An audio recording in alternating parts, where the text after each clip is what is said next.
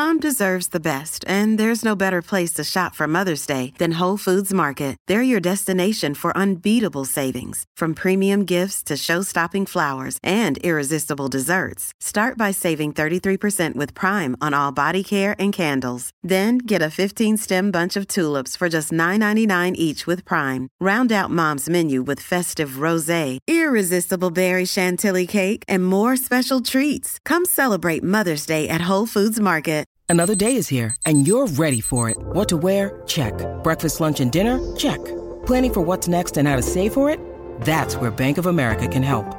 For your financial to-dos, Bank of America has experts ready to help get you closer to your goals. Get started at one of our local financial centers or 24-7 in our mobile banking app. Find a location near you at bankofamerica.com slash talk to us. What would you like the power to do? Mobile banking requires downloading the app and is only available for select devices. Message and data rates may apply. Bank of America and a member FDIC. Hey, everybody, welcome back to another episode of Ask Kati Anything. I'm your host, licensed marriage and family therapist, Kati Morton. I am so glad that you're here. Today, we have a total of eight questions. They run the gamut of a lot of things about the therapist perspective on situations that occur in therapy. So let's just jump right in. Question number one says Do therapists know when their clients are lying or trying to avoid certain topics? If so, what do you do as a therapist? Most of the time we will we will definitely notice if you're trying to avoid a certain topic because we're trained to notice if when we ask about one particular thing, you use some sort of defense mechanism. Maybe you make a joke, maybe you, uh, I don't know, change the subject. Maybe you don't have any coping skills and you dissociate. We notice you kind of like spacing out. All of those are things that we're trained to notice so that we kind of, for lack of a better term or phrasing, that we know then what to work on. Because if we're avoiding something that usually means there's work to be done there. But if we we have to kind of understand why we're avoiding it first. As therapists we can't just like push and push and push and push and hope that that makes it through. We could inadvertently if we did that we could re-traumatize you overwhelm you any number of things so we have to tread carefully but yes we would notice if you're avoiding certain topics when it comes to lying now therapists as a whole i mean i'm speaking personally we are very good at reading people I can usually tell even in my regular life if someone is isn't being fully honest, but we don't always know because we're human as well. And if you're a really good liar or we don't have any reason to think that you would be lying, we might not notice. Um, I used to joke that you know if we got paid extra every time our patients lied, we'd be like super super wealthy because all clients lie to their therapists, and that could be straight up lying, that could be lying by omission, It could be a lot of reasons also behind it, like we're not ready to talk about it yet. I think I talked about this last week, but even in my own therapy, my therapist had asked me a question. I forget what the exact question was, but I didn't really want to talk about it. And I found myself wanting to lie. And instead of doing that, I let her know. I was like, oh, I was like, just so you know, Caroline, I was like, I, I wanted to lie right there. And I don't really know why, but you know, I felt the urge to do it. And so maybe that's something we could dig into later because I don't really want to talk about it now. And she understood and she was like, thanks for letting me know.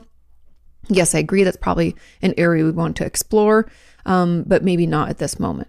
So overall, we might know or we might not. Now, to move on to the second component of this question, where it says, if so, so if we do know that you're lying or you're avoiding a certain topic, what do you as what do you do as a therapist?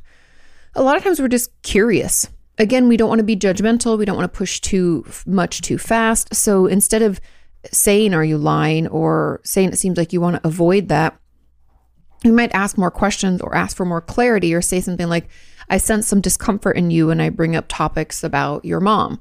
Um, you know, do you want to explore that or does that just feel like too much today? So we kind of give you like an out, but we want to acknowledge the fact that we're noticing that. Also, if you hear a little crunchy crunch, my dog Roxy is eating her lunch I guess, because it's her breakfast, but she never finished. So I'm sorry about that. Um, so we'll just call it out directly, but in a way that's very compassionate and very understanding because we know it's hard to talk about certain things. Now, I have had clients lie a lot. And here is something that I just kind of want to explore because I think it's important for people to understand that if a patient is lying like all the time, I had one patient in particular who just never told me the truth.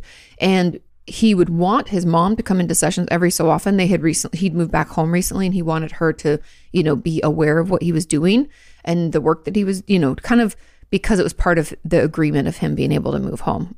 And so she would come in every so often and I would learn in every one of those sessions just how much he was lying to me about what he was doing. Because he, you know, was on medication, so he wasn't supposed to be smoking pot or drinking too much. And I found out that he was. He told me he'd been eating more healthfully. I found out that he wasn't. There were a bunch of different, you know, things we were working on. And he was telling me he was doing it and he wasn't.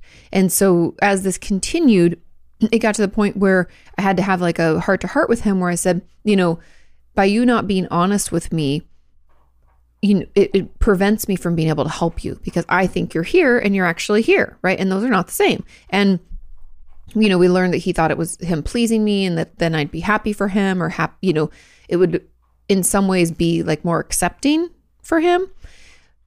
But in the end, I ended up having to discontinue treatment with him because he, I don't think he was really ready to work on it. Because even after we had like many, we've had those come to Jesus's like over and over, the line impeded our ability to work together because he just kept doing it and it kept coming up and we kept having that conversation. And finally, I had this this talk with him where I said, "Do you think maybe you're just not ready to be in therapy?" To which he agreed, yes. He felt kind of forced by his parents. So, you know, and obviously that's like a one example, but I wanted to share it because line while it happens in therapy all the time, when it's constant and consistent throughout treatment, so much so that your therapist doesn't know how you're doing or if the tools or techniques that they're, you know, using with you are working. If that's what's happening, then it can be really, really hard for us to work together and to move forward because we're again we're going to think you're doing one thing and certain things are working and they're not. And so we're, we're not really able to help you. It's almost like you're tying our hands behind our back and you know then no work can be done. Okay now there were comments on this that said also if therapist does think a client is lying do they call them out on it in my experience lying almost always serves a purpose for me that purpose is to protect myself just like i said do you think clients should be allowed to set boundaries with therapists around what topics they want to address or what they want to keep to themselves? Or does this hinder the therapeutic process? I loved this question because you can obviously set boundaries with your therapist, but remember, boundaries aren't about what you need them to do. Like, don't ask me about this topic. The boundary is like what you're going to do. So you're like, if you keep asking me about this topic, I'm not going to come back into treatment, I guess. I feel like boundaries in therapy are there because there should be boundaries around what you know about your therapist and things like that. But I don't, this will just impede the, the process because again, the things that you don't want to talk about are the things that you need to the most because that's why we're avoiding them because they're uncomfortable. And unfortunately, if things in therapy aren't uncomfortable, I know this is a shitty fact, but if things in therapy are not uncomfortable, then they're probably not going to work. In order for therapy to work, it has to challenge us, it has to push us to be better. And if we're not being pushed and we don't feel a little uncomfortable, nothing's going to change. And then it's like, why are we wasting our time doing this? Now, I know that's hard to hear, but we can definitely not talk to our therapist about certain topics. But then I just want you to know that things revolving around those topics, which could be like our whole life, aren't going to improve. And so we can definitely do that. But I would encourage you instead to let your therapist know, you know, these things are really uncomfortable for me now. It's something I'd like to work towards. I'm just not there yet because that's really the goal. No one, you know, would say that talking about uh, past uh, traumas and experiences or even just things that are shameful for us and we're embarrassed about. Like a lot of my eating disorder patients won't want to disclose all of their behaviors because they find them really embarrassing and really, they're really shame filled with it about it.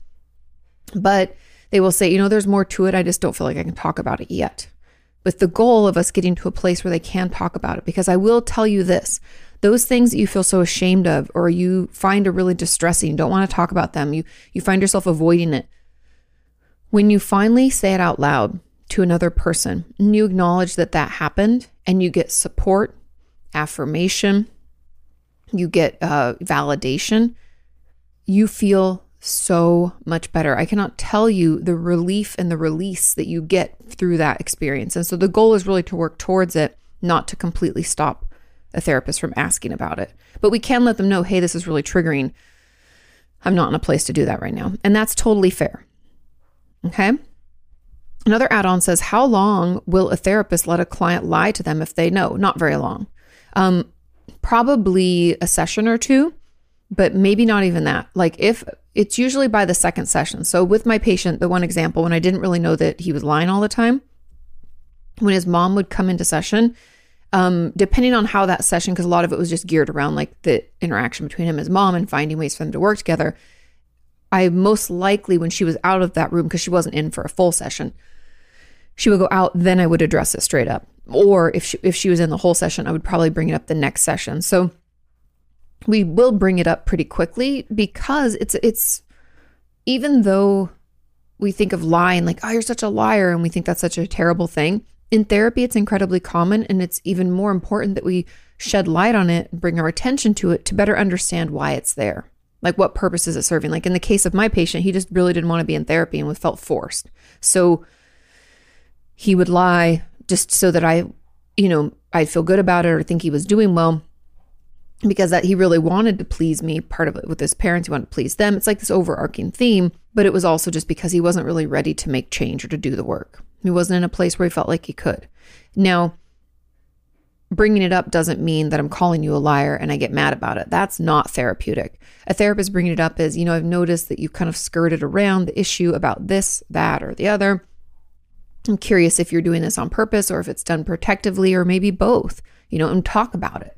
I think that's the thing in therapy that we always do is we bring things that normally in our regular life we'd kind of like uh, pass over, skirt around, and we bring it up and we draw attention to it so we can better understand it. That's the magic of therapy is the things that we normally ignore and stuff down, we bring about, we acknowledge it, we look at it, and we better try to better understand it. Okay? Now, another add-on says, Kati, I struggle with opening up to my therapist face to face.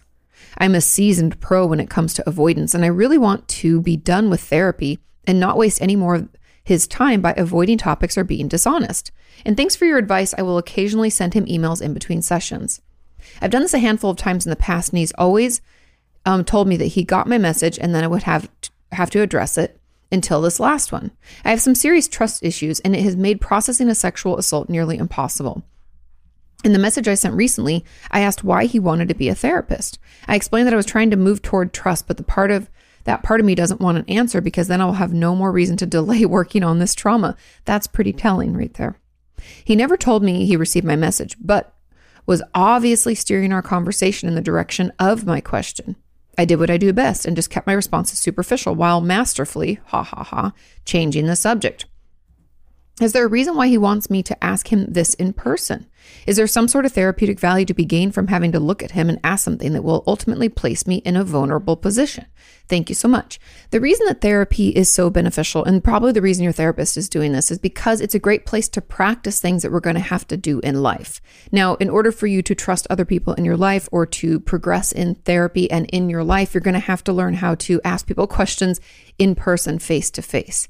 And I'm surprised he didn't mention that he got that, but that we talk about it in session because that's how I address emails. And I honestly don't really reply. I just tell my patients, know that I will read them and then we will talk about them in session. I'll bring up the email and like read it directly either from my phone or I'll print it out because I'm old school and I'll read it that way.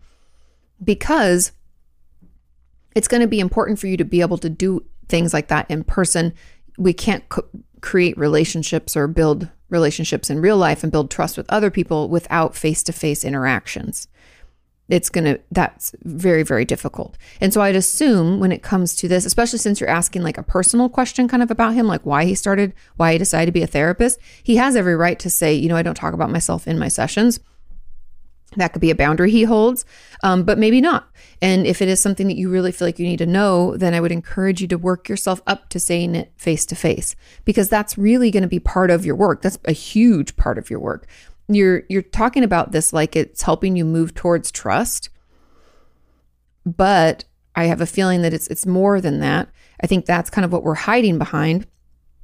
And it's actually the fact that we don't like to in any way feel like we're confronting someone else. So questions feel confrontational to you. I'm making assumptions here, but I would assume that that's what's happening, that they feel kind of confrontational or it sets you up to get an answer you don't like.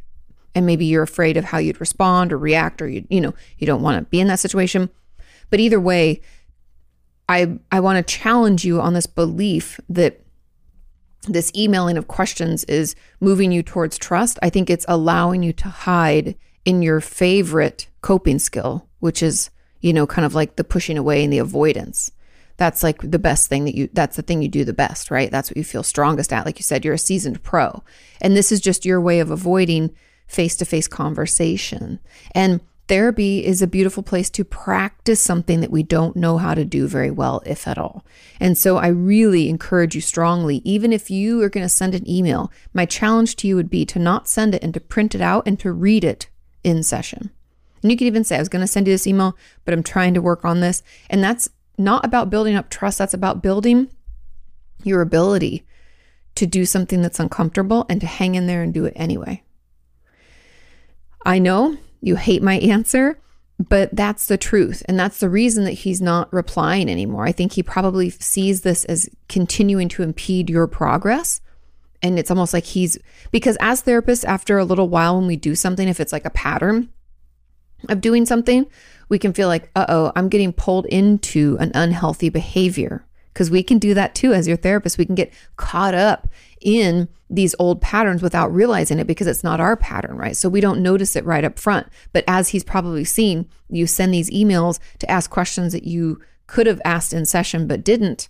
And so he's like, you know what? I think I'm going to probably stop, I would assume. I'm going to stop doing this and I'm going to push the conversation towards those questions so that I give them an opportunity to ask it in person because I think he's realized that this is your way of avoiding. And again, we don't want to fall into that. We want to challenge you and push you. Remember earlier I said if therapy's not challenging and not uncomfortable, it's not going to move us in a positive direction. We're not going to be able to change anything, right? We're comfortable with the way things are. We just don't like how we feel or we don't like what's the outcome that it's given us. But in order to feel better and to get a better outcome, we're going to have to change. And that is a little discomfort. So that is my advice there. And I'm sorry, I know you hate it, but it's really the truth. And there's also nothing wrong with asking him, like, hey, how come you didn't? But you have to ask that question in person. And I know, wait, but that's a good challenge. That's why we're in therapy, so we can practice something that's really hard for us. It might not work the first time, but we'll try, try again.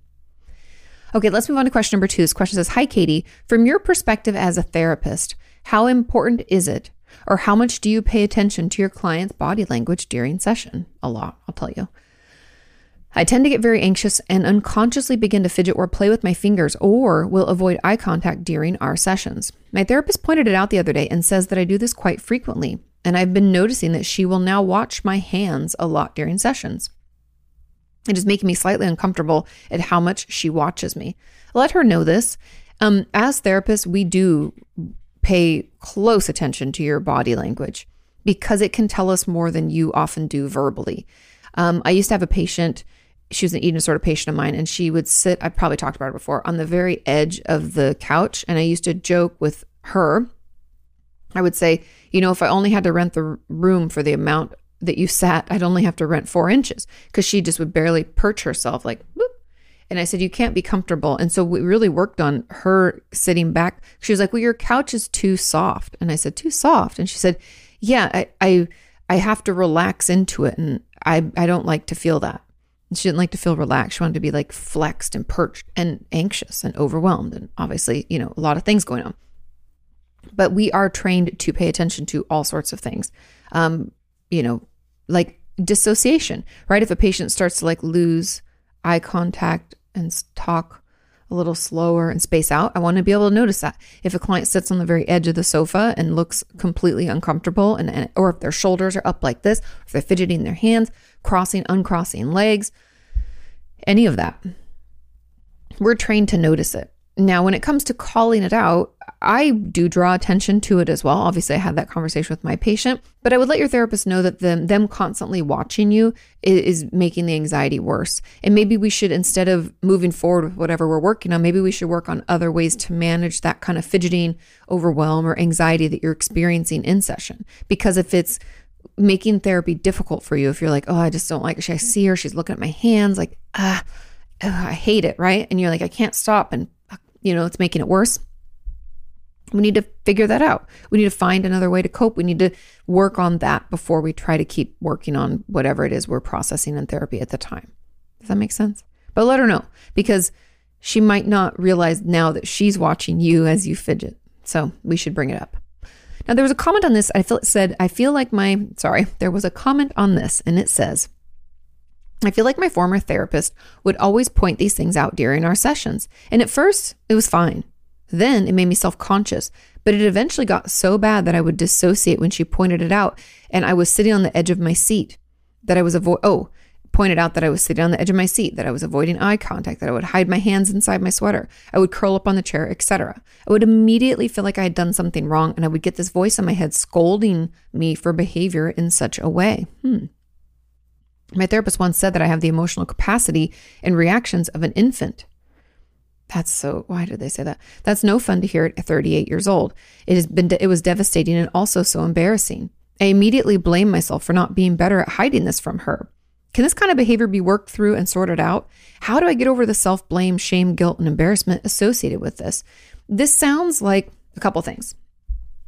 The experience that you're having sounds like a childhood wound. I have a feeling that people in your life growing up had told you that you were doing something wrong and that you'd get in trouble. Maybe there was abuse in your past. I would assume probably physical or sexual abuse. It sounds like you're very terrified of doing something wrong and being scolded. That's a scary place for you to be, which is why her drawing attention, like the shame is already just right there on the, you know, you're full. So it's like right there at the edge. So, this sounds like what your therapist has done is accidentally tapped into an old narrative of yours, meaning that this old story you tell yourself, where if anybody notices anything about me or says anything that they don't think I should be doing, that I'm to blame, that I'm bad, that I'm not good enough, that I'm not lovable, something's wrong with me. Any number of those things kind of come out because of your past, I'd assume, abusive experiences relating to you, quote unquote. Oops, sorry, I hit the microphone, but quote unquote, like, you know, acting poorly or misbehaving. Parents, especially abusive parents, love to use that phrase that like oh the children were acting up so they had to be put in their place. Or this is just how we you know uh, keep our children in line right? That that's that's often an excuse that abusive parents use when in fact what it is is abuse and it needs to be called what it is because children don't need to fear their parents and feel go into this like shame spiral when they're told that something they're doing you know is maybe not the best or not helpful or just something that you notice so I think that's what's happening here is that your therapist has accidentally tapped into it. But I also do want to mention that your therapist sounds pretty abrasive. And if you can, which I know this kind of goes against like probably every part of your being, but it could be helpful to let your therapist know that when they said you had the emotional capacity and reactions of an infant, that that's really hurtful. Let them know that when they call you out or notice the fidgeting, that it's very triggering and you think it has something to do with your childhood, if you haven't talked about it, just you can briefly say, like, you know, I think my parents were that way and it's just super triggering. But you need to let them know because it doesn't sound like what they're doing is therapeutic. And if if they can't find a way to work with you, this is only going to impede your treatment. We might want to find you someone better. Hey, it's Ryan Reynolds, and I'm here with Keith, co star of my upcoming film, If, only in theaters, May 17th. Do you want to tell people the big news? All right, I'll do it. Sign up now and you'll get unlimited for $15 a month in six months of Paramount Plus Essential Plan on us. Mintmobile.com slash switch. Upfront payment of $45 equivalent to $15 per month. Unlimited over 40 gigabytes per month. Face lower speeds. Videos at 480p. Active Mint customers by 531.24 get six months of Paramount Plus Essential Plan. Auto renews after six months. Offer ends May 31st, 2024. Separate Paramount Plus registration required. Terms and conditions apply if rated PG. This episode is brought to you by La Quinta by Wyndham. Your work can take you all over the place, like Texas. You've never been, but it's going to be great because you're staying at La Quinta by Wyndham. Their free bright side breakfast will give you energy for the day ahead. And after, you can unwind using their free high speed Wi Fi. Tonight, La Quinta. Tomorrow, you shine. Book your stay today at lq.com.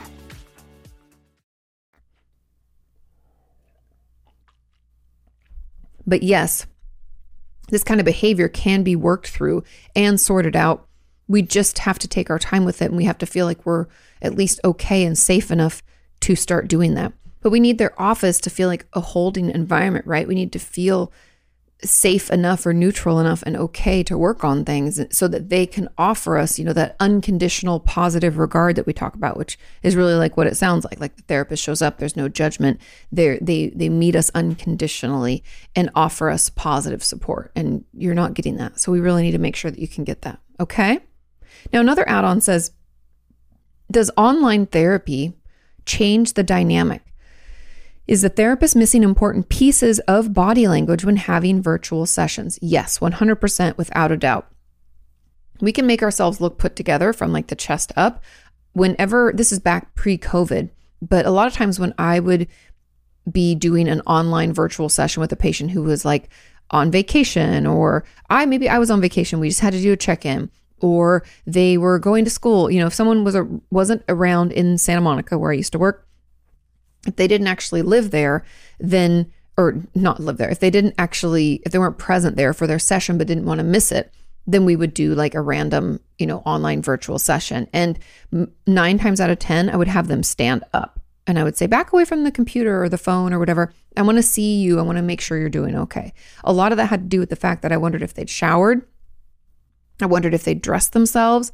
It's fine to be in like PJ pants. Like you guys know, I'm in PJ pants all the time, but I just wanted to see how are you doing? Especially my eating disorder patients, they'd wear like layers and layers of clothes to try to hide the fact that maybe they've lost weight. And I want them to stand up. And it's not that I mean, everybody's uncomfortable with it, but it's just part of that checking in. Now, that was just for me to check in and make sure they're okay. And I, if if we had a good relationship, I just ask them straight up, like, "Have you showered? How have you been doing with your food? How are you doing with you know?" But that means that when we're in session virtually, I don't see their legs cross or uncross, or if they're fidgeting, I might see a little movement up top, but it's really easy to hide things. That's why you guys know I don't love virtual sessions in general it's better than nothing, but it's not as good as in person. I know a lot of therapists have decided after COVID, they're like, I'm just going to stay virtual. I hate it and I don't really support it. I understand the reason because people are like, well, it's easier. I don't have to commute. I don't have to pay rent. I don't have to, but it's not as beneficial. I just, that might not be a popular belief, but that's my belief. And so, yeah, I think there are things that are missing. And I feel like it's a kind of does a disservice. Now, there's another add-on. It says, I would also like to know how much difference does it make between an audio and a video session for therapy? I used to take audio sessions and was able to talk about difficult stuff better than the video sessions. One thing is, I used to walk and talk during audio sessions in a big park with greenery around. I feel walking helped me reduce my anxiety. It does. And to a certain extent, whereas sitting in a room and looking at my therapist is just so tough especially while discussing childhood sexual abuse and trauma therapy. When I have to talk about details of trauma that I feel hesitant or shameful about, I just can't look at his eyes and talk. I would freeze or go numb, or my voice would start choking. In some cases, we would switch, uh, we'd sometimes switch to turning off the camera so that I can share the stuff. I also used to hold back my tears in a video session. What cues does it give to my therapist?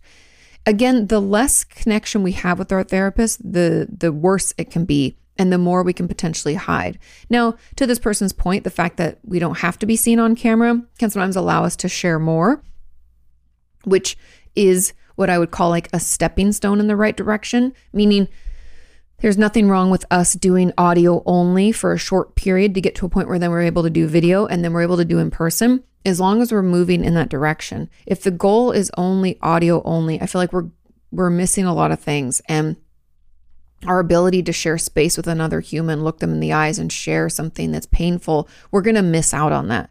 And yes, I know that's uncomfortable. Yes, I know that that's something that a lot of us have a difficult time with. But that's why we're in therapy, so we can get better at sharing it. I don't know how many times I've told you guys how uncomfortable it can be to hear the words come off your lips to another person and wait for that reaction. Like, it's the first time you've said it, it's the first time you've watched somebody receive it that can be extremely anxiety provoking, stressful, overwhelming, whatever you want to call it. But it's really important for our growth because the goal, so any I know everybody in therapy is going to have their own goals, but the goal at the end of therapy, the goal for all of us is to feel okay being ourselves, speaking truth to someone in our life, and knowing that it'll be okay therapy is supposed to help with that and allow us to have this kind of practice run of it. And so if we're only doing audio only, there's going to be a ton of things we're going to miss out on. And we're not going to get a chance to practice some of the things that I think are key to our personal growth. It can get us along the way. It can move us forward, but I don't believe it will get us to the end goal. And I know people can disagree with me and be like, I did audio only for years and it was beneficial. That's great. But again, we're just missing out on some of those experiences and some of those abilities. It can have its place. And for this person, it feels too overwhelming to talk about it otherwise. It's a good place to start with the goal of being able to do video and then, if possible, in person, because, you know, I don't want you to miss out on those opportunities to grow and to feel okay and to know that you can repeat this type of situation, meaning you can talk about hard things with people in your life and be okay. And that's really the goal there. Okay. Final add on says, Yes, I also wonder about this, especially on the day that I have therapy. It's like my body tries to sabotage me. For whatever reason, I can count on having flashbacks after therapy, and during session, it never fails that I will have this feeling like something is around my neck. I know it isn't, but it feels real, and it causes me to begin re- repeatedly rubbing and scratching my neck during session. Is that possibly a body memory? My therapist hasn't mentioned it, but do you think he notices? I'm sure he notices.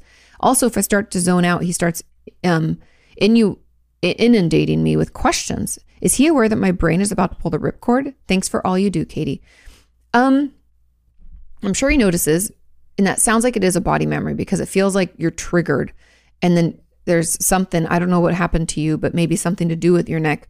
You automatically go to that. That's like to me, that's like 100% a body memory. That would be my my hypothesis.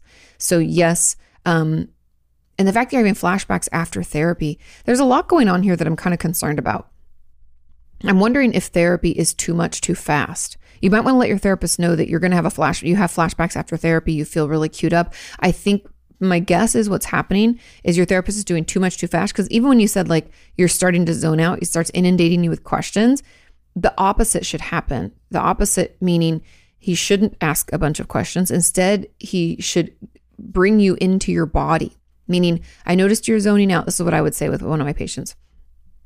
I can sense you're getting a little overwhelmed. Let's take some breaths together, okay? And can you feel your back against the back of the sofa? I want you to lean back. Do you want me to grab the blanket? I have a patient used to love me to throw a blanket over her. I'd be like, Do you want the blanket? Do you want to hold a pillow?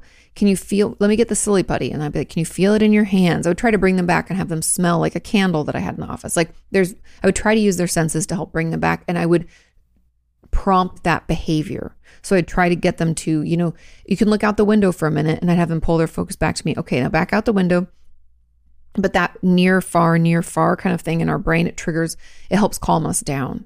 Um, so instead of doing what your therapist is doing, they're overwhelming you. And I think that's probably why you're having flashbacks after therapy. So please let them know this is happening because what I think needs to happen instead is your therapist needs to stop asking the questions and in, and as they've reached that peak, then we need to slowly give you more time to decompress, come back into your body and feel okay enough to leave a session. A therapist should never spin us up into dysregulation or overwhelm and then send us out for our day. That's the opposite of therapy and the opposite of what's therapeutic. Yes, sometimes sessions are going to be hard and we'll feel exhausted. That happens to me all the time where I feel exhausted after my sessions, but that isn't me being dysregulated. And a good therapist will check in and say like, "Hey, where are you at with this? Are you doing okay? Do you feel okay and safe to go home?"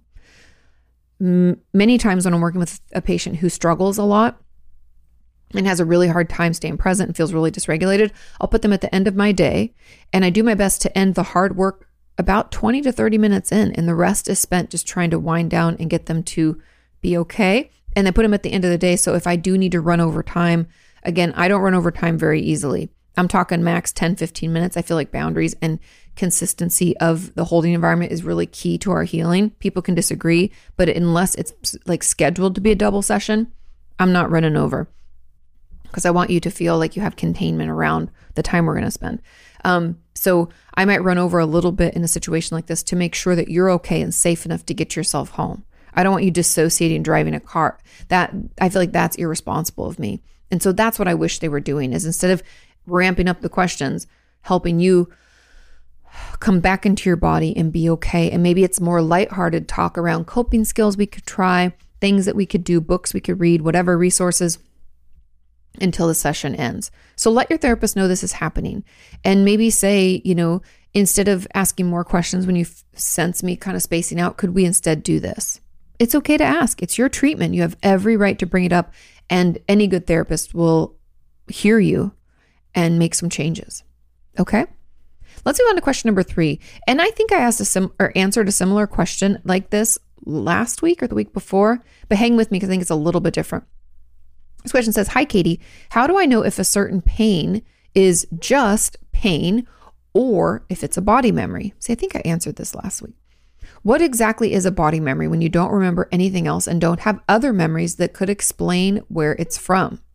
If there's no medical explanation or cause, could it be a body memory and how do I know? Also, my pain can be an ex- can pain also be an expression of the soul? I remember you mentioning in an older podcast that the areas in the brain where both physical and psychological pain are processed are the same. Could you explain a bit deeper and share some of the helpful information? Is there no difference between experiencing pain and also no difference for the brain to store pain? And finally, how do I come outside of the cycle of pain? What could help? Would be so grateful for your thoughts. Thanks for all you do. Okay, there's a lot to unpack here. Now, we know something's a body memory when it's triggered by some kind of stimulus that's related to our trauma. We don't have any memory of the trauma, but we can kind of tell if we do our detective work after something that we think might be a body memory. If we look back and we're like, what happened that day? Consider your senses. Where was I? Was I in a different space? Was there a different smell? Did someone yell at me? Did something happen? Was it really loud? Did I get sensory overload? Like, we have to think about did I eat something? Uh, did I have something rough on my skin? We have to just be curious about it. And if we have no memory of the trauma, we might not be able to figure that out, but just hang with me, okay? So, if there is, when that's how we know it's a body memory, if we have the memory somewhat and we kind of know the trigger. We're like, oh, every time I go through this tunnel into the city, I feel this way. Um, every like the person asked a question before. Every time my therapist starts asking, I'm like, oh, I feel like something's around my neck. Right? There's like specific kind of triggers that we can see, or at least a pattern of when these body memories reveal themselves. Now, if we have zero memory and we search for a pattern, we're like, I don't really know, then we can go another route where we can go to the doctor and see if there is any organic cause for our pain. Meaning, is there a broken bone or a sprained ankle or do we have Ehlers-Danlos and like our joints come out of socket really easily, right? We have really loose ligaments. What, you know, is there a reason or a cause? Now, that second component being like a real cause for our pain, I don't I don't mean that to minimize pain in general because if we're feeling pain, it's real pain. Period. Doesn't matter if it's psychological pain or if it's pain in our body that's actually like has a cause pain is pain is pain and it's super uncomfortable and a lot of even physical issues that cause pain can take forever to get diagnosed so i don't want anybody to feel you know harmed by that or think that i'm trying to minimize i'm not i'm just trying to figure out or give some tools and ways to figure out if the pain is from a body memory or if it's physical pain from like its own cause right it has nothing to do with the trauma so those are just some ideas of ways to tease that out. Now, the question about what exactly is a body memory, I talked about this in another, like I said, the podcast last week, I think. Body memories are cellular memory, meaning that when something happens to us, our body remembers. Like there's that book by Bessel van der Kolk called Body Keeps the Score. It's great.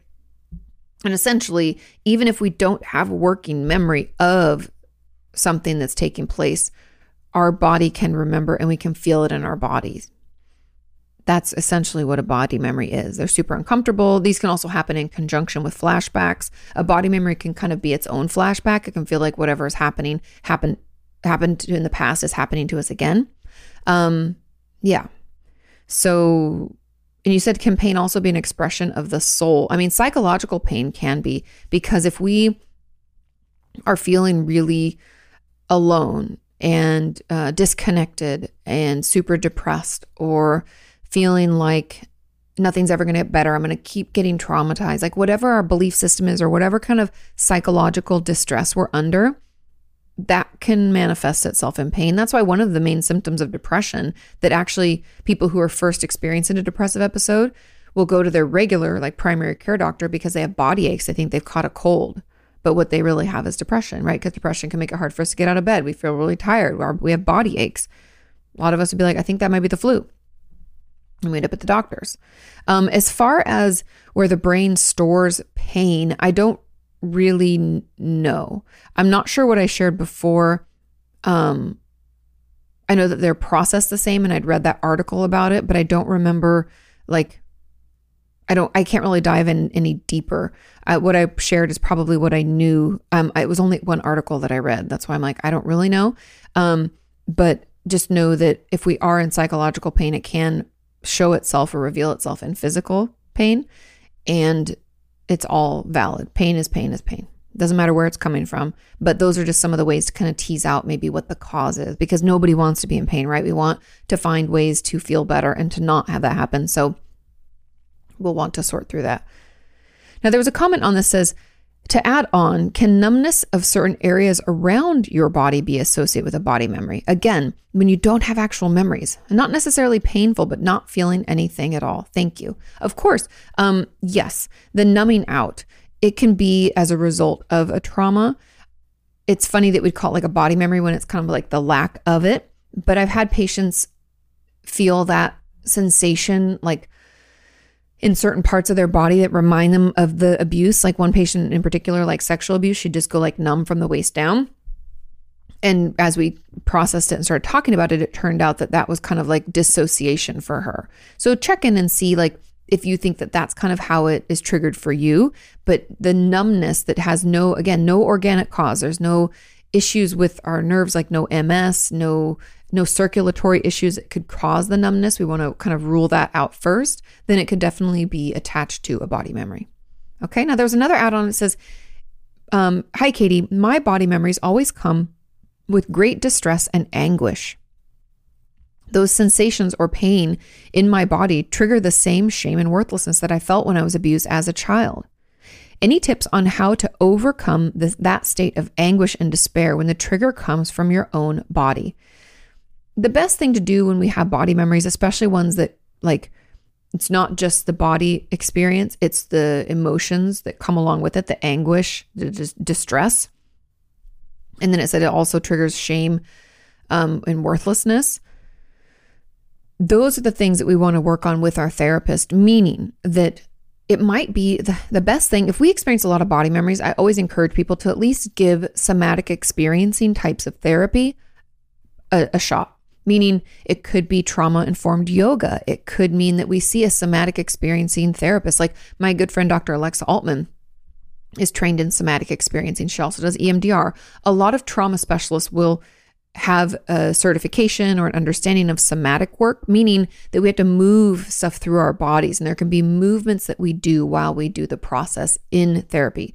Everything from, you know, um, making sure you're like rocking along uh, moving something while you're talking about something that's distressing to kind of get that queued up energy out of our bodies. Um, so I'd really encourage you to maybe give that a try. And grounding techniques are going to be really helpful. One of the first tasks or really tools that the creator of somatic experiencing, Dr. Peter Levine, that he came up with is that he has you in the shower with like a handheld shower head with the warm water going over all the parts of your body and feeling the water hit your fingers and up your wrists and your elbow, like just experiencing it and be able to draw you into your body. Because when we have trauma in our past, we often want to disconnect, want to get out of that body because it's so uncomfortable and it's filled with all those memories, right? Whether they're body memories or or actual memories in our brain, right? Either way, we want to get out of it. And so part of the work for you is going to be finding a way to get back into your body in a, a as safe a way as possible using your coping skills, using your resources. I think that instead of working to overcome this state of anguish and despair, because that means it's already happened, we want to track back and see if we can figure out what kinds of sensations tell us that these body memories are coming or that I'm starting to get overwhelmed. Do we know what our triggers are? Let's be a detective about it because oftentimes we're too late when we try to work on something because we're already in the overwhelm, in the despair, in the anguish and distress. It's too much for our system. And that means we're past the point of being able to stay in our wise mind, meaning we're in emotion mind, which is kind of more dysregulated, easily influenced, kind of overwhelmed, right? We we need to be in that wise mind in order to do any real work. And so my encouragement is to do a little research to figure out, you know, what what are your triggers? Are there things that we can do to kind of avoid those? Or if we know we have to come into contact with them, can we have some coping skills at the ready? Now I have a video 25 coping skills, you can check it out. That should be able to help you manage what can come up for you when you're doing this work and be patient with yourself.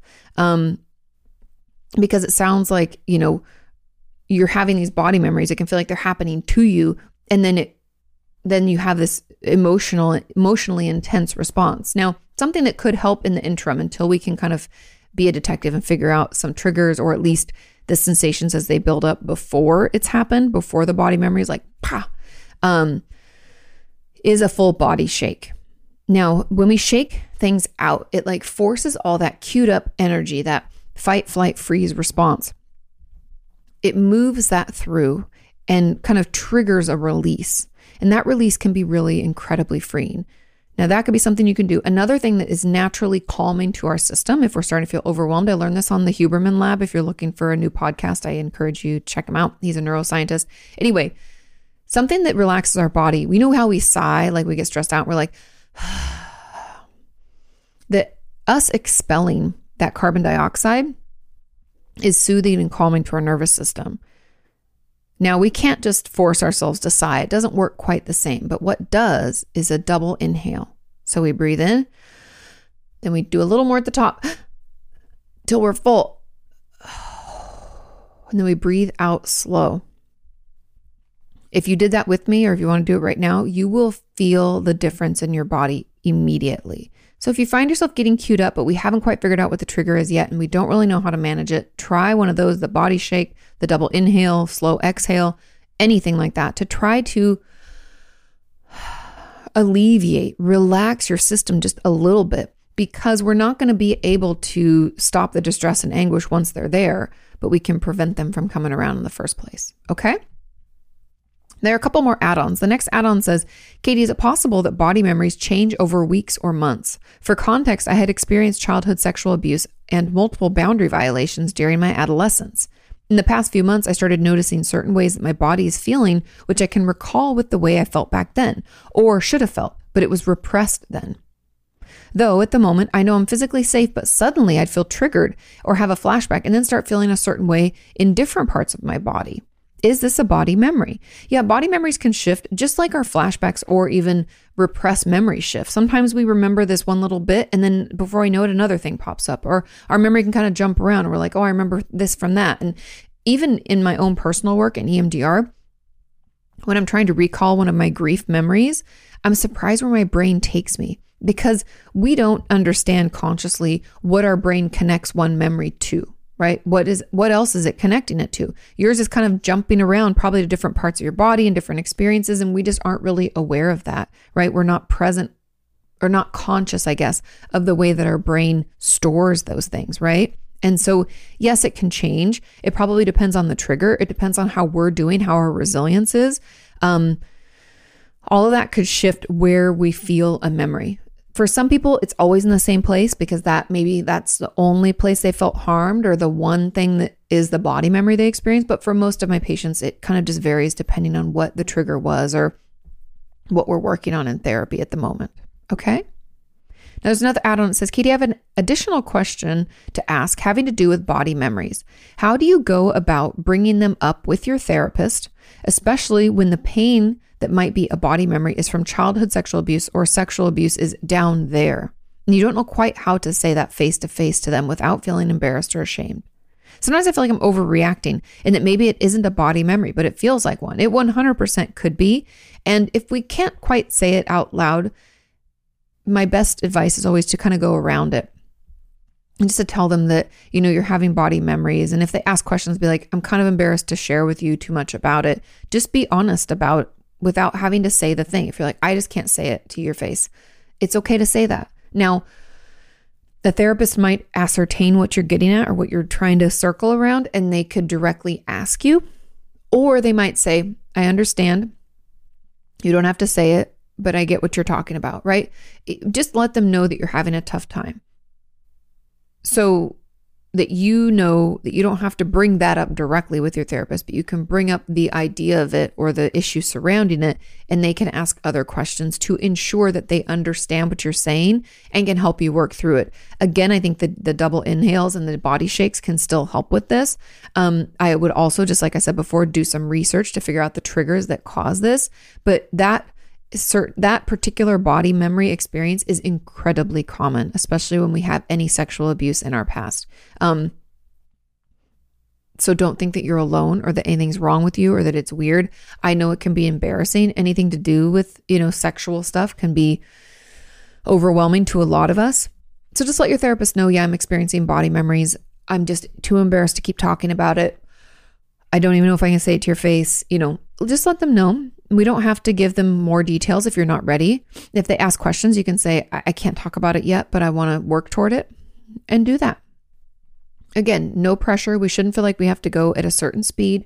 We go at the speed that feels safest or okay enough for us in the moment. But we have to challenge ourselves, but not too much. I know that's kind of hard, but your therapist will do it and push a little. And if they get pushed back, you know, they kind of, it's like, oh, there's a little blocker, there's a little wall. Okay, we'll slow down, right? just let them know. But you're not overreacting. It is a body memory. It's incredibly common and it can and will get better. Okay. Just have to talk about it, which I know sucks, but little by little. Final add on says, can body memories be like you're touched again or even feel like penetration, accompanied by a lot of emotional distress?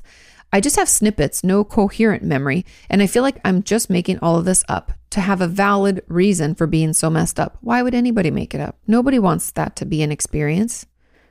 You're not making it up. But then again, I do have other trauma symptoms: a lot of self-disgust, fear of physical and fear of physical intimacy, and male attention. Um, so yes, body memories can can feel like it's happening all over again. I always kind of want to compare body memories to flashbacks because body memories are almost like flashbacks of the body. Like it feels like it's happening to us again. And it can feel like it's happening all over, like in a story, because we have like full memory. Or it can be like snippets. It's kind of like boom, boom. Feels like things are happening like in flashes and it kind of comes and goes. Um, but yes, it can be just to the person, like the person who asked the question that I just answered about like having pain down there. That can definitely be part of it. And we can feel like it's happening all over again. And I'm so sorry you're experiencing it. But try some of those body shakes. Let your therapist know you're having these kinds of, you know, memories in, in your body. It's super uncomfortable. And we can try different coping skills, but know that as you continue to work through it in therapy, it will slowly dissipate and get better. Okay. It can and will get better. And no, you're not making it up. Okay, let's move on to question number four. Question number four says Hey, Kati, have you ever had a client who was deaf? If they needed an interpreter, would the interpreter sign a confidentiality agreement not to disclose any information? Have you ever treated someone who was deaf? I personally have not. However, when anybody else comes into a session, like an interpreter or even um, like a parent, they still have to sign confidentiality, like HIPAA. So there's a, a bunch of layers, and depending on where you live, there's different layers to your confidentiality.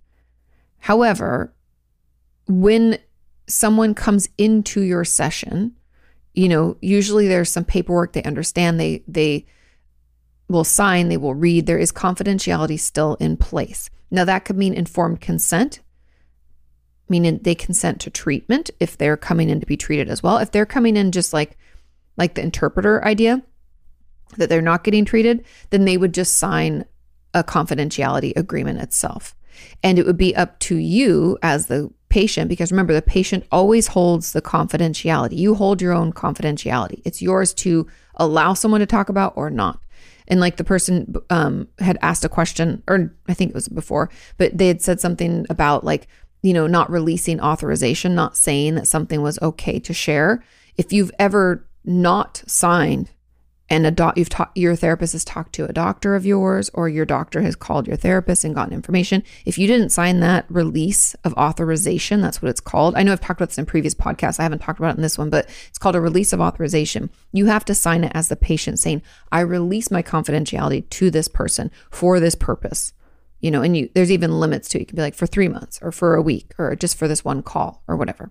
So yes an interpreter would have to sign a confidentiality agreement.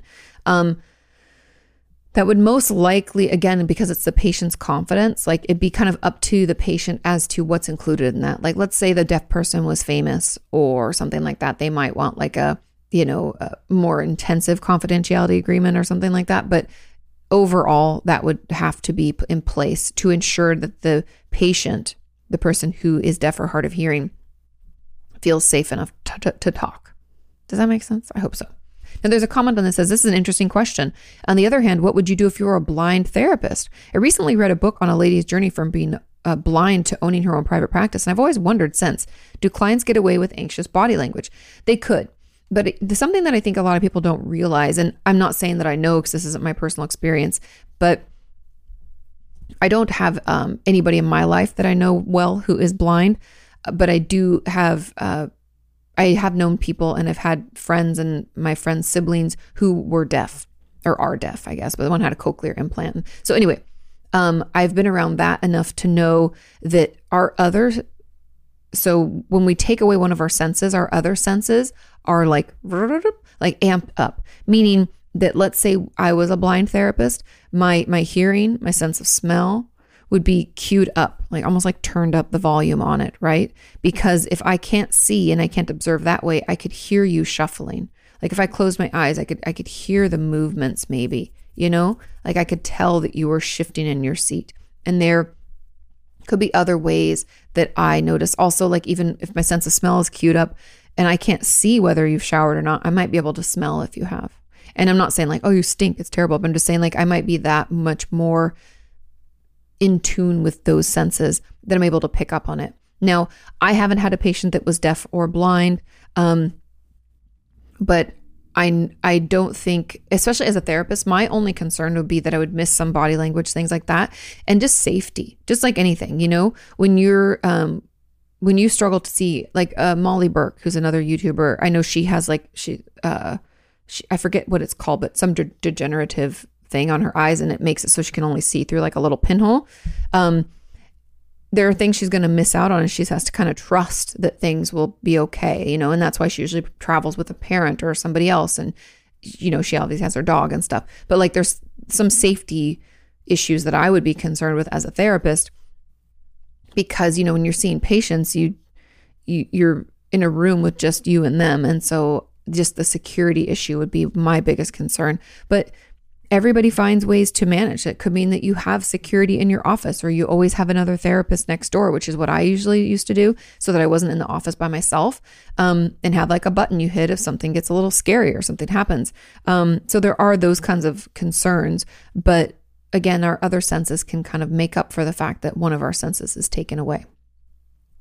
Let's move on to question number five. This question is Hey, Kati, how does menopause affect your mental health? Great question. And do you have any tips for how to best deal with all of these changes, physically and emotionally? Thanks. Now, menopause or low estrogen levels, right? Menopause happens when our estrogen level dips. Now, I'm obviously not a doctor, but from what I know, okay, and it does affect our mental health greatly. So when menopause happens, because our estrogen level is lowering and dipping.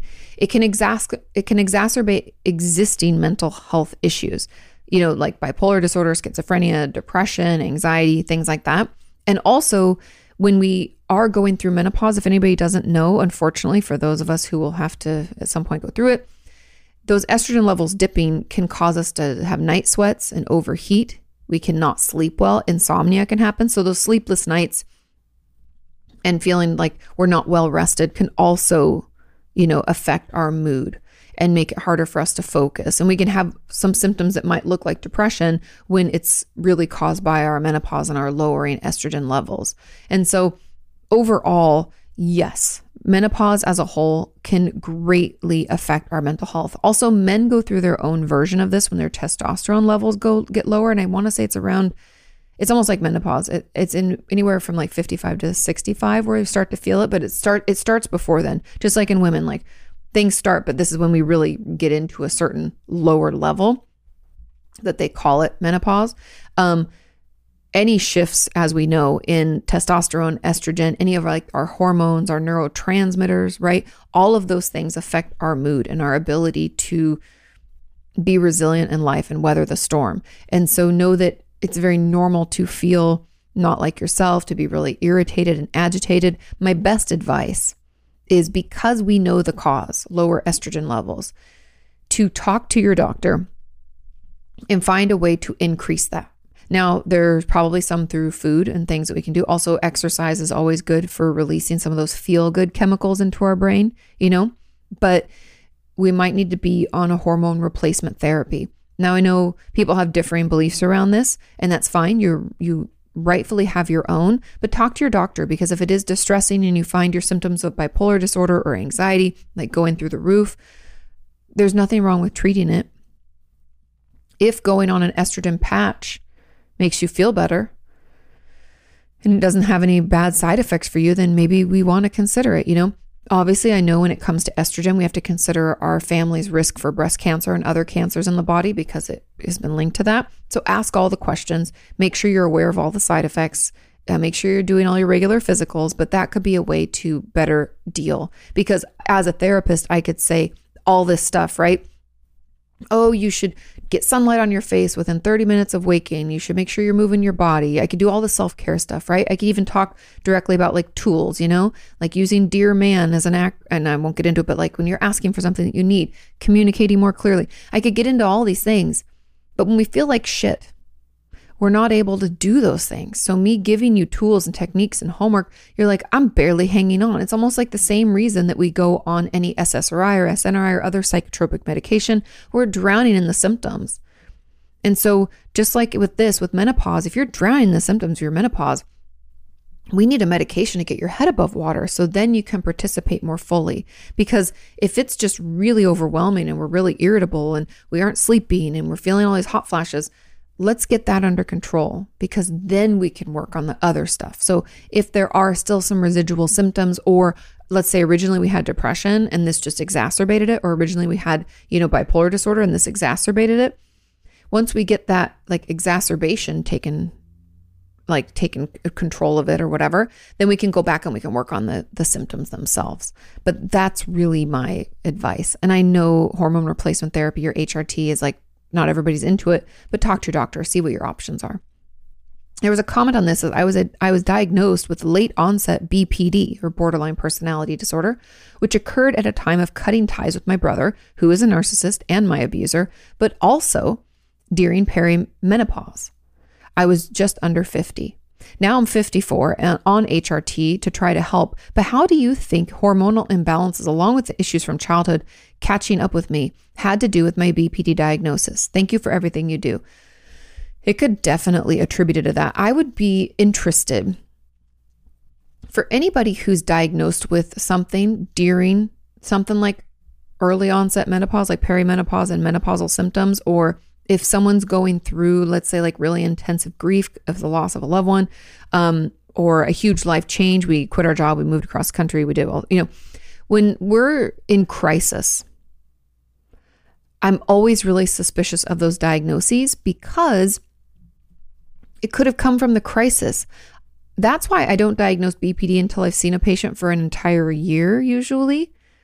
I mean, I've I like 100% of the time. But I'm just saying I know not everybody has that time, but that this is how I operate because when it comes to personality disorders, yes, I hate the term as much as you, but when it comes to those things, I want to make sure I've seen it through the seasons because BPD is can be something that's misdiagnosed when someone really has bipolar disorder. We can be diagnosed with BPD when it's really an attachment issue. We can be diagnosed with BPD when we, you know, really or have, have trauma in our past and it's complex PTSD, right? There's a lot of misdiagnoses, diagnoses that can take place. And so I want to make sure that before I give that diagnosis that I'm sure that that's what it is. And I want to take my time, what we call like ruling out or differential diagnoses. Like we call it differential diagnosis because it's essentially what it sounds like. We're differentiating the different diagnoses from each other. So I'm going to take BPD.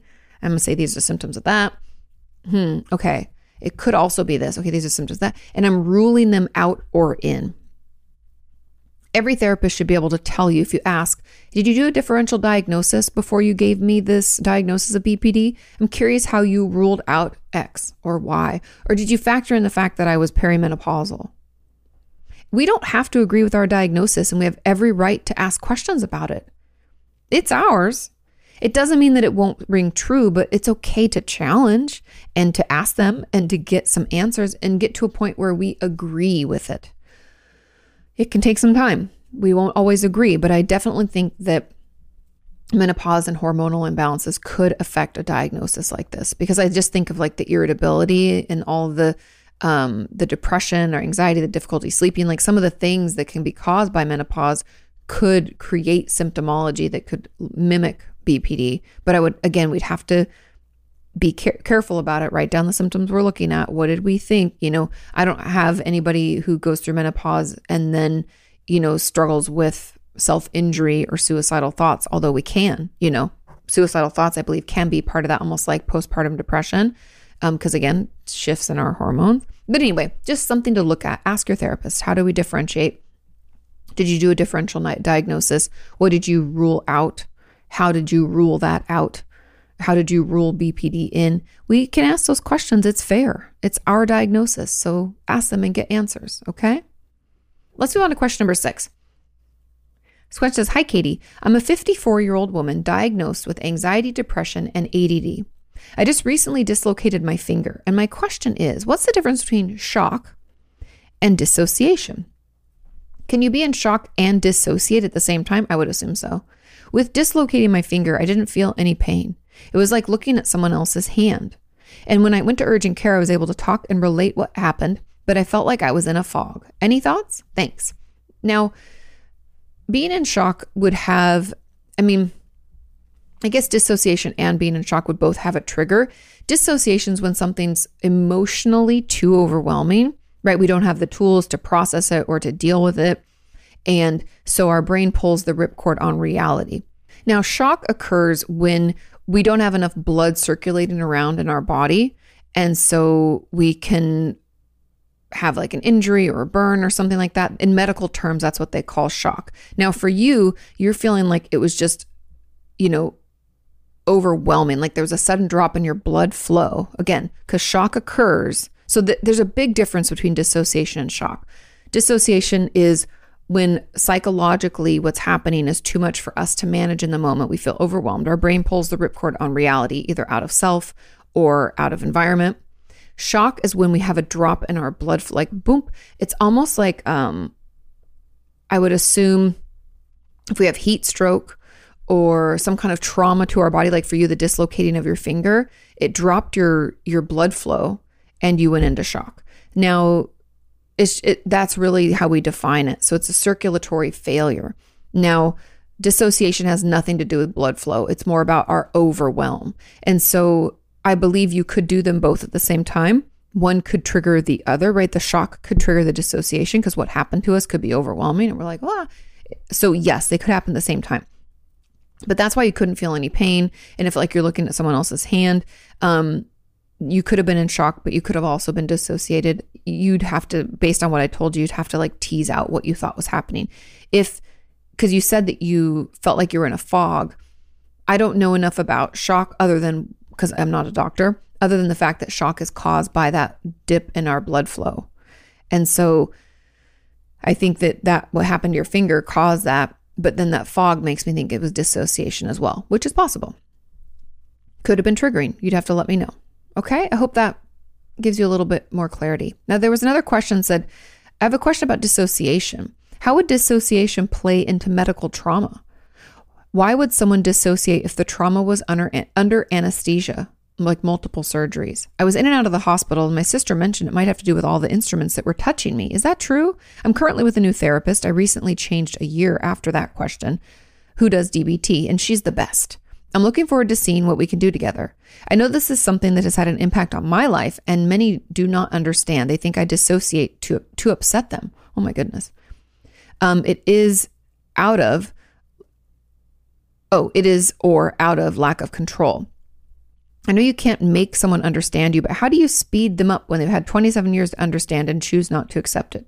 What kind of boundaries can I set with this? As always, you're the best. Okay. Um, there's a lot in here. Now, when it comes to medical trauma in general, dissociation could play a role because when something is overwhelming, when we're traumatized, means we're fear for our, our life or our safety or the life and safety of someone else. It's overwhelming. That can cause dissociation, incredibly common. Dissociation and trauma, they hang out together all the time because of that overwhelm to our system. Now, when it comes to medical trauma, we, the fearing of our life, if you're under anesthesia, I, I, I'm curious about what happened because it could be the waking up and knowing that something had happened or having to go into surgery really quick. It's usually, we have to be aware of the thing in some aspects in order to be overwhelmed by it. Now I know people are like, but what about repressed memories? It happened to us in the moment and that was overwhelming. That's why the memory's repressed, or that's why we don't have that memory. But when it comes to this, if you were knocked out and you had nothing was traumatizing about you before or after the surgery, I you know would argue that's probably not where it's coming from. But like for instance, one of my good friends hemorrhaged after her last uh, giving birth to her last child, and the the loss of blood and having to rush to the hospital and passing out in the ambulance like that was super super traumatizing to her. And obviously and just as some you know something like that would have been traumatizing to you. Um so that's really that. Um i don't know what your sister's talking about multiple instruments touching you if that was distressing if you actually experienced that if you were aware and that was scary yes that could be traumatizing if you didn't understand what was happening it could also be traumatizing um but then the last component of this, making someone understand you, all we can do is educate them if they're willing to learn and if they want to be educated. If people don't want to learn and don't want to understand us, they're not going to. And I know this sucks, but there's nothing we can do about it. If someone in our life is just hell bent on misunderstanding us, we don't have any control over that. Yeah, I know it sucks. All we can do is if they're willing we can share our experience and what it feels like and hope that they learn from that. That's really it. I know it sucks, but we just have to give them an opportunity to. And if they want to, they will. And if they don't want to, they won't. I'm sorry. Okay, let's move on to question number seven. It says, Hi, Kati. I hope you're well. I am. I hope you're well. It says, Years ago, my dad got a new girlfriend after he got separated from my mom. I didn't have any problem with her other than I didn't like the fact that she was not my mom. Fair. I thought she was actually really nice, but after they got another daughter, she started complaining when I did specific things with my sister because she said it's things only the parents are allowed to do. Hmm. I never knew what she meant, but she got really mad at me. One thing for was for example was that I hugged my sister with a stuffed animal panda. I even feel really stupid and question why I did it now. What? Because kids do things like that. But because I never knew what I did wrong, I lost my intuition and my sister wasn't able to enjoy time with her anymore. I think I'm not allowed to touch my sister if it's not my sister's decision, but I'm not sure. It sounds really wrong to me when I write it down, but so far, everyone else I've told about this has agreed to me that I didn't do anything wrong. Yeah, I don't think you did anything wrong either. I'm now 19 and I just did a gap year of not living at home. When I wanted to come back, my dad told me that she said something like that if I come back and don't follow her rules, this is more about helping at home, that she will move out from my dad. Wow. So, my question is might this already be considered some sort of abuse? I know other people have dealt with things that are much more difficult to handle. So, sorry if this is just me overthinking the situation. Thank you for everything you do and for giving us the opportunity to ask questions. Of course. Now, I don't know what you did wrong. Kids want to hug each other, and maybe your sister didn't want to be hugged. And so she was like protecting her. It doesn't make any sense to me. Not at all. And there was no education. Like if that was the case where you're like huggy and the, uh, your sister's like, I don't want to be hugged. And they could have a conversation about consent or something, that could be fine and educational and totally loving. But this sounds, yeah, abusive of sorts. Like, look, Bumble knows you're exhausted by dating. All the must not take yourself too seriously and 6 1 since that matters. And what do I even say other than hey? well, that's why they're introducing an all new Bumble with exciting features to make compatibility easier, starting the chat better, and dating safer. They've changed, so you don't have to. Download the new Bumble now. Families have a lot going on. Let OLLY help manage the mental load with new cognitive help supplements for everyone four and up, like delicious Lolly Focus Pops or Lolly Mellow Pops for kids. And for parents, try three new Brainy Chews to help you focus, chill out, or get energized. Find these cognitive health buddies for the whole fam at olly.com. That's O L L Y.com. These statements have not been evaluated by the Food and Drug Administration. This product is not intended to diagnose, treat, cure, or prevent any disease. I don't I don't understand. It, it doesn't make any sense to me. Um, like, was she super, super helicoptery protective of her, your sister and not of you? I don't know. I don't know what the concern was. Um, this sounds really weird. And like, I don't know if it's manipulation. I don't know if it's like some emotional abuse stuff, but it's definitely weird. And I don't really know what you did wrong. And I wish I could make sense of it for you, but it doesn't make sense. Can't make sense of the nonsensical, right? I think your stepmom has some issues and I don't really know. Um, and if she won't tell you what you did wrong, I mean, you could try to ask because now that you're grown, you could be like, what was the problem with this? Or maybe ask your dad. Maybe he could tell you. But with the information that you have, of course, it's not your fault. I don't even know what you did wrong. None of that makes any sense. Kids want to play with each other and hug each other and hug them with their stuffed animals, and all of that's very normal.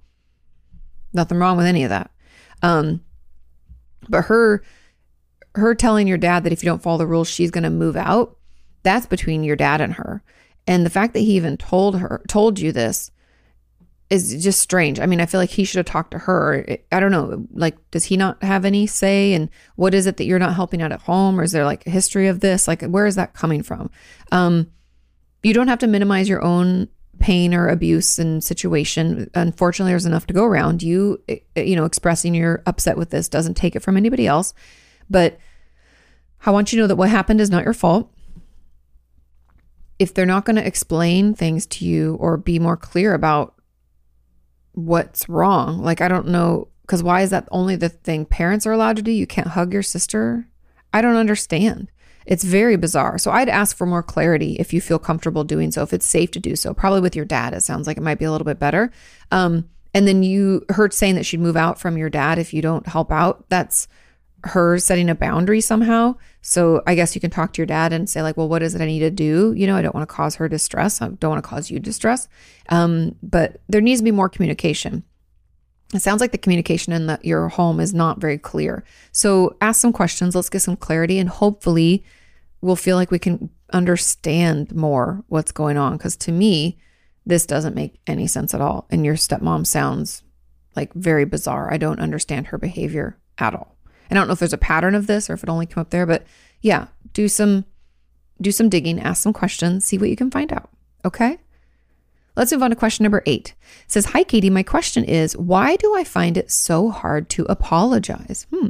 For example, when my husband points out a wrong behavior of mine, even if I know he's right, I counter accuse him of something, or I get to thinking of everything that he's done in the past that hurt me.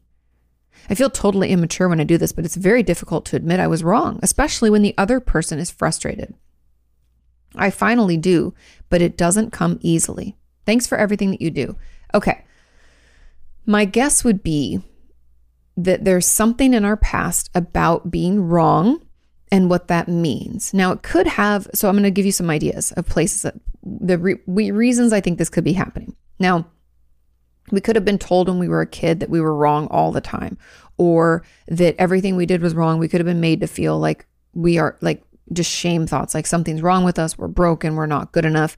And so the idea that someone else would do that is incredibly triggering and kind of pulls us back to that experience and that feeling as a kid. We could have, when we were growing up, been like forced to apologize, even if we weren't sorry. We could have um, you know, like I said, been told bad things about who we are. And so when someone says that you're doing something wrong, you're triggered. It could also come from the fact that to feel like we did something wrong makes us feel vulnerable. And that could be because, you know, when we did things we were wrong when we were growing up, we were harmed or hurt in some way or threatened. So we were scared. So the thought of actually being wrong makes us feel really vulnerable, really worried that we'll be hurt. Um, we could have our own kind of facade of perfection and feel like we're only worthy of love or attention from other people if we're acting perfectly and in this exact kind of way. And so apologizing means that we're not, and it can feel like it's shattering that like fake facade. It's kind of a symptom of narcissism. It doesn't mean we're a narcissist, but a lot of people have those symptoms and that kind of grandiose belief about ourselves. This could really be like poking at it and that's super triggering. And we can find ourselves lashing out to protect that fake facade of perfection. So I don't really know where it's coming from for you, but those are just some of the ideas of why. And you going uh, like you apologizing and you like doing the opposite action is going to be your best way out because what we really need to prove to your brain over time is that by admitting you did wrong and apologizing nothing bad happens. Like you're okay. You can withstand this. You don't have to be perfect. You are lovable as you are. Like we have to slowly prove to our body and our nervous system that by admitting we did something wrong nothing terrible is going to happen and we'll be okay because often our intense defense mechanisms are just protective, right? It's a defense. We put up our defense. We're like, whoa, whoa, whoa, because it feels too scary to not. So it's completely okay for you to be curious about this and to, you know, even the fact that you're like, I feel really immature, that's okay. You don't need to judge yourself. We're already having a hard time. Just do your best to opposite action it and to apologize, even if that means we apologize twice. Once when we maybe don't really feel it, but we know we should do it. And the next when we kind of come around to it, we're like, yes, I am sorry, you know? Um, because nobody's perfect. You're lovable just the way you are. But there's something in your past that I think is like, has caused these like weird beliefs about who you are and what's okay and not okay. And apologizing for some reason, like, really gets in there. I'm so sorry.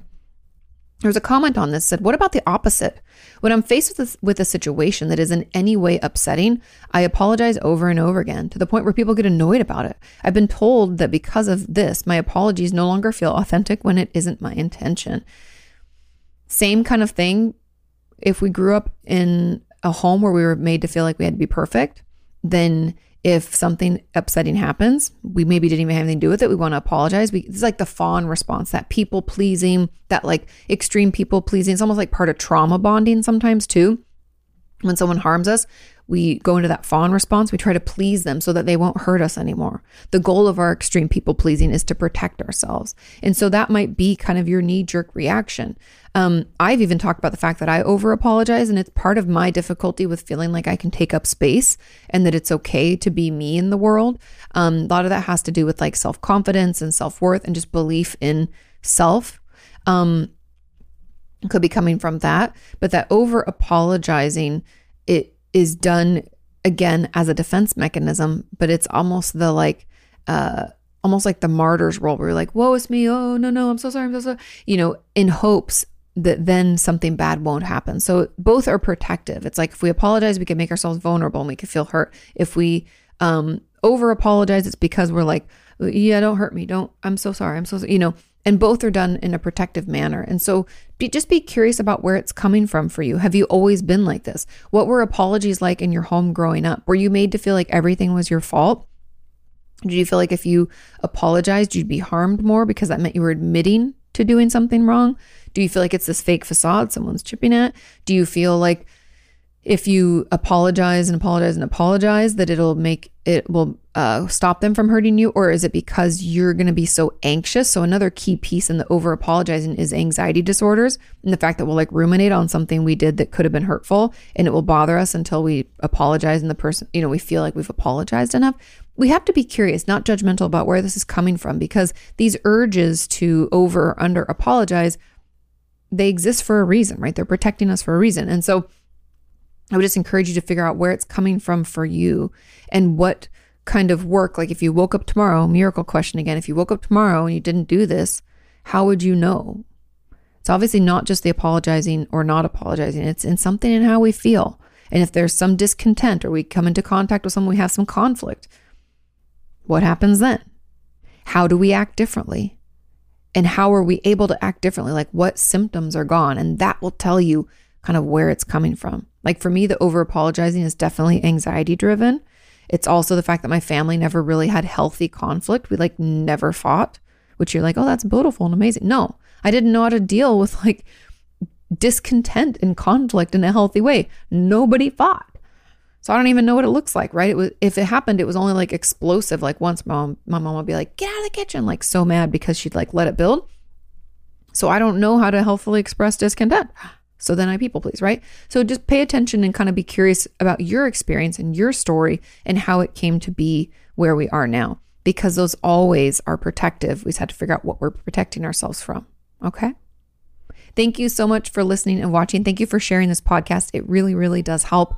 Thank you for sending in your questions. Have a wonderful rest of your week. Do your homework, and I'll see you next time. Bye.